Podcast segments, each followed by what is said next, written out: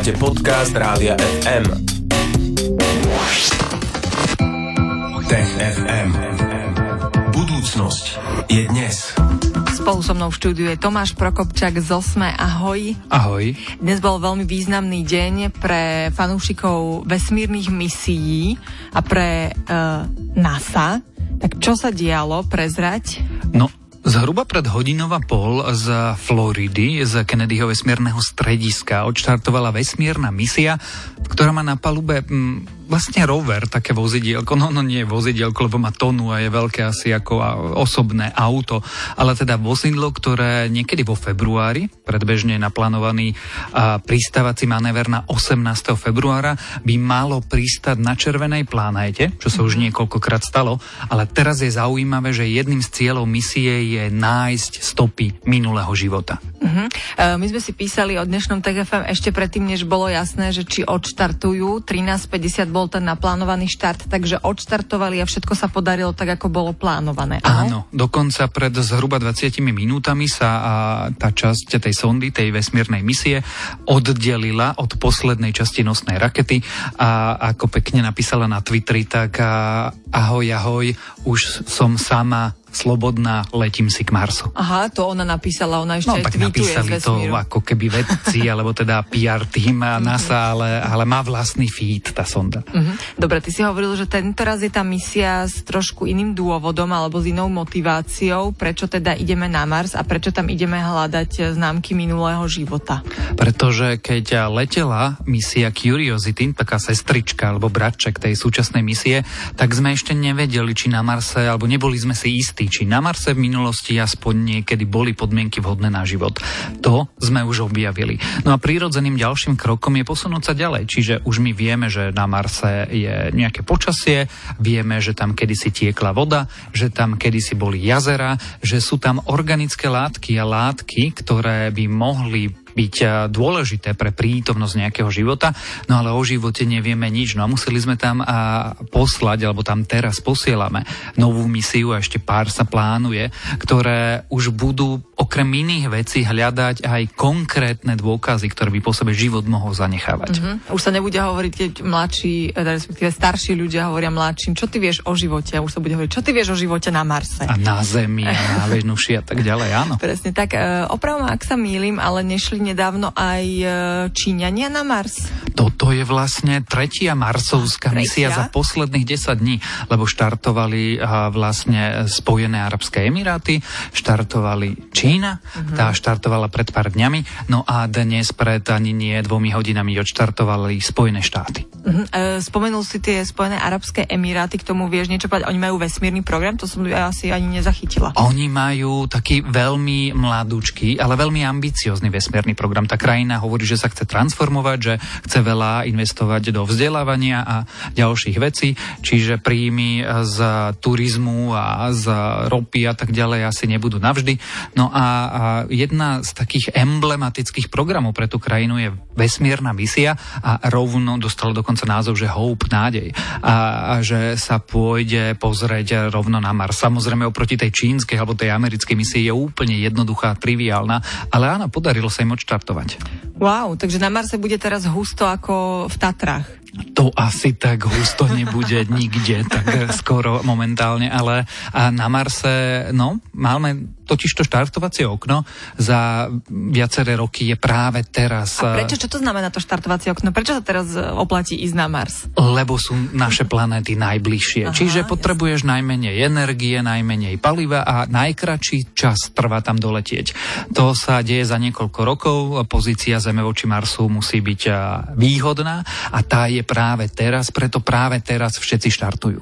Takže ak ešte nemáte plán na leto, tak na ten Mars je to teraz najvýhodnejšie. Áno, a ak máte 7 mesiacov na cestu tam, alebo 6 a potom A niekoľko 6, miliard na, Veľa, veľa stoviek miliard. Dobre, poďme sa rozprávať ešte trošku o tej uh, misii, uh, ktorá odštartovala dnes, ktorú má na svedomí NASA a USA. Uh, idú tam hľadať uh, známky minulého života. Čo konkrétne sa tam bude diať? Uh, vypustia tam to vozidlo, ktoré si spomínal, a čo ono bude zbierať vzorky, tak ako bežne prebieha tá misia, ako si to predstavujeme? Dokonca aj to bude robiť. To vozidielko má 7 vedeckých nástrojov, ale také zaujímavejšie je, že prvýkrát tam idú mikrofóny.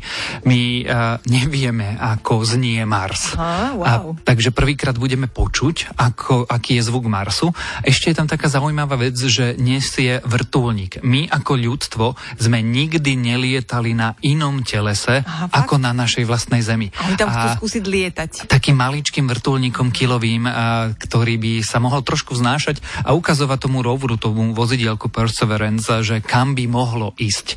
Alebo teda vedcom na Zemi, ktorí potom povedia, že tam by mohli ísť. No a ešte je vlastne tretia zaujímavá vec a to je, že ten rover, to vozilo, to chemické laboratórium na kolesách, bude skúmať vzorky, ale urobí ešte jednu vec, že niektoré tie vzorky uloží ako keby do kapsul a nechá za sebou. A už aj NASA, aj ESA, teda Európska vesmírna agentúra, aj NASA hovoria, že zhruba do desiatich rokov by tam na Marse mohla pristať e, iná misia, ktorá tieto vzorky, pretože e, táto, tento rover, ktorý tam ide teraz ich vie akože vybrtať, a mohla pozbierať, naložiť a odviezť naspäť na Zem. A na čo? Na, na čo prinesieme vzorky, ktoré si potom neskôr zoberieme naspäť, aby sme videli, že čo sa s nimi udialo za ten čas na Marse, alebo čo? Nie, aby sme si boli istí, pretože a, ako sme na začiatku povedali, toto vozidielko ide pátrať po stopách minulého života.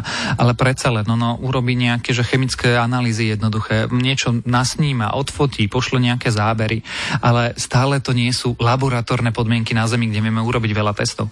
Čiže z tých zaujímavých miest vie odobrať vzorku, ale aby sme si boli istí, že naozaj je napríklad pozostatkom dávnych mikrobov, tak to potrebujeme lepšie otestovať. A práve tie vzorky, ktoré sú takéto veľmi zaujímavé, by sme potom vedeli dopraviť na Zem a tu s nimi robiť vlastne čokoľvek. Dobre, poďme si na záver ešte zhrnúť, že ako to vyzerá časovo. Dnes táto misia na Mars e, vyštartovala z Floridy. E, kedy by mala byť už na Marse? Koľko tam pobudne a kedy sa vráti? Alebo ako Teraz bude? sa bude letieť, letieť, letieť. Niekoľko mesiacov vo februári by mala zakotviť na obežnej dráhe Marsu a naplánované pristátie je teda na 18. februára Mhm. zatiaľ a to bude veľmi napínavé a vzrušujúce divadlo, pretože aj minulý týždeň sme si hovorili, že na Marse je taká čudná atmosféra slabúčka, že ona je dostatočná na to, aby a, komplikovala brzdenie a príliš slabá na to, aby to brzdenie bolo dostatočné. Mhm. Takže sa rozpráva o takých 7 minútach hrôzy, čo je pristávací manéver na Marse a to budeme teda s napätím sledovať. 7 minút hrôzy, hej? Tak Bude tomu hovoria, vo pretože, pretože my dnes vieme, že polovica misií, ktorá na Mars letela, zlyhala. Áno, no tak kde kade je rôzna atmosféra, a teda aj na Marse je taká zvláštna atmosféra, ale budeme to teda sledovať. Ja osobne uh, som veľmi zvedavá aj na to, čo si spomínal, že ako znie Mars, takže aké zvuky tam nahrajú, to by sme si potom mohli niekedy aj v TFM pustiť, ale budeme pokračovať úplne inou témou po pesničke. Uh, bude reč o tom, že vraj vďaka neandertalcom sme my uh, citlivejší na bolesť. No, ako toto súvisí a ako je to možné, tak to sa dozviete, ak zostanete s nami. Tech FM.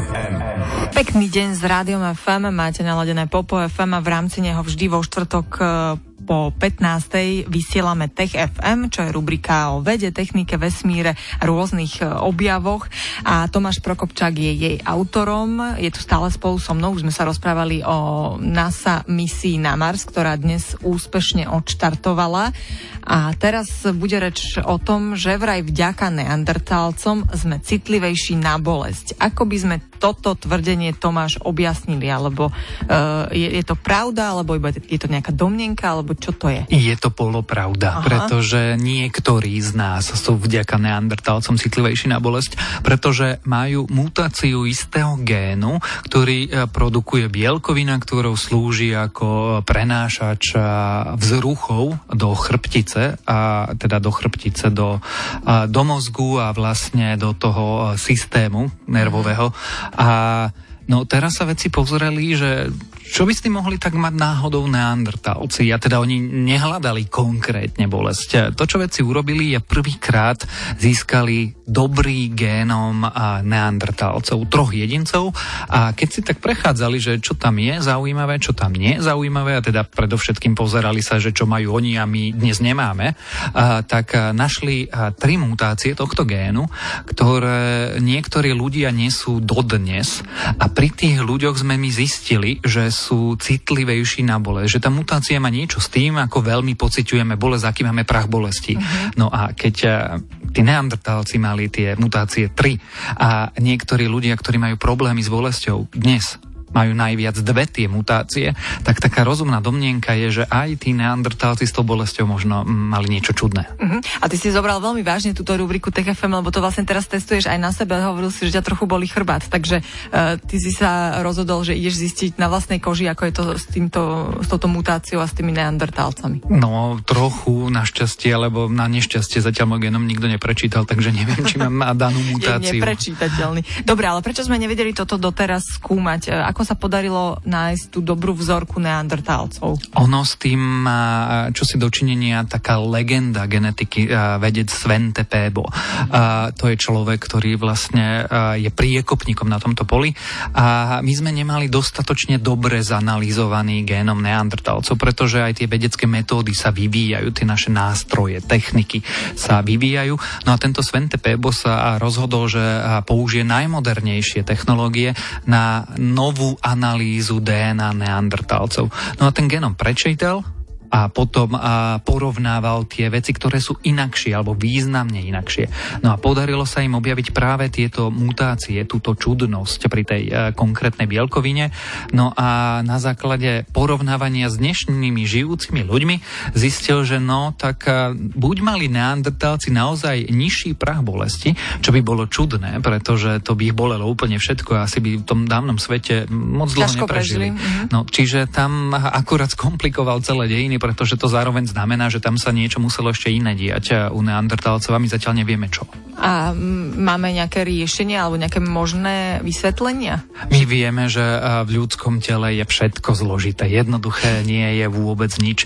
Čiže keď tam máš nejakú bielkovinu, ktorá slúži na prenášanie vzruchov medzi miechov a mozgom a jednoducho tým, tými podnetmi, tak to je síce jedna časť tej skladačky toho, že kedy budem cítiť bolesť, ale to má mnoho vecí dočinenia s tom, ako funguje náš mozog, ako naše zmysly fungujú, ako fungujú orgány a tak ďalej. Čiže oni asi mali nejakú náchylnosť, ale určite mali aj nejaký kompenzačný mechanizmus, inak by uh, neandertálci furt sedeli v jaskyni a a plakali od bolesti a to by asi neprežili ani tých 400 tisíc rokov, asi, ktorých prežili. Asi nie, ale zase necítiť úplne žiadnu bolesť tiež nie je podľa mňa úplne dobré, pretože potom vlastne si môžeš ublížiť bez toho, aby si to cítila, mm, vrháš sa do záhuby, hej, tak to jednoducho to poviem. Uh, čo si ty o tom myslíš? Prečo ten nižší prach bolesti nemuselo byť až také zle? Výskumníci špekulujú, že uh, ono to mohlo mať evolučné dôvody. My si možno aj nesprávne. Stále myslíme, že neandertálci boli takí akože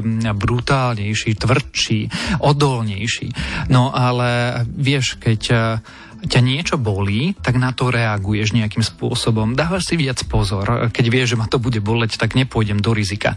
No a z evolučného hľadiska alebo z hľadiska prírodzeného výberu je takéto, že opatrnejšie správanie a výhodnejšie. Lebo tí, čo riskovali, tak tých zjedol ten tiger alebo lev. A tí, čo neriskovali alebo čo nešlapali kade tade a dávali si pozor pod nohy, tak prežili dlhšie. A tí sa ďalej množili a odovzdávali svoje gény svojim budúcim generáciám. Čiže môže to mať takéto úplne banálne normálne evolučné vysvetlenie. Uh-huh. Ako bude pokračovať tento výskum, o ktorom sa rozprávame? Vedci hovoria, že sa chcú pozrieť na genómy väčšie vzorky neandertálcov, lebo si nie sú úplne istí, že či náhodou nepreskúmali troch jedincov a tie tri jedinci boli divní na pomery neandertálcov, lebo aj ľudia sú všelijakí rôzni a, a niekto má predispozíciu na to a niekto iný na to, ale máme troška iné gény a v našich genomoch sa odohrávajú spontánne mutácie.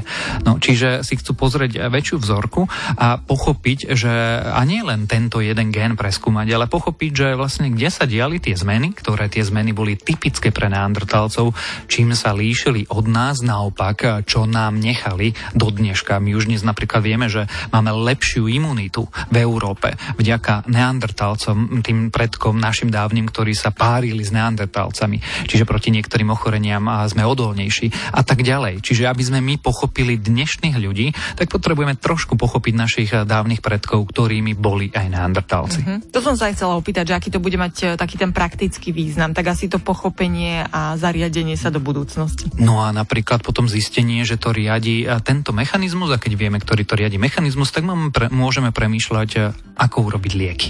No, tak sa môžeme rozlúčiť v tejto chvíli s takýmto dobrým pocitom a dobrým posolstvom. To bol Tomáš Prokopčak z OSME, ktorý pre vás každý štvrtok po 15. pripravuje v rádiu FM Tech FM. Dnes sme sa rozprávali teda o misii na Mars, ktorá odštartovala úspešne. Bola to misia uh, NASA a takisto sme sa rozprávali aj o tom, prečo vďaka neandertálcom sme pravdepodobne možno asi snať citlivejší na bolesť. Tomáš, ďakujem, pekný zvyšok dňa, ahoj. Ahoj. Tech FM. Budúcnosť je dnes. Stream, živé vysielanie a playlisty nájdete na www.radiofm.sk.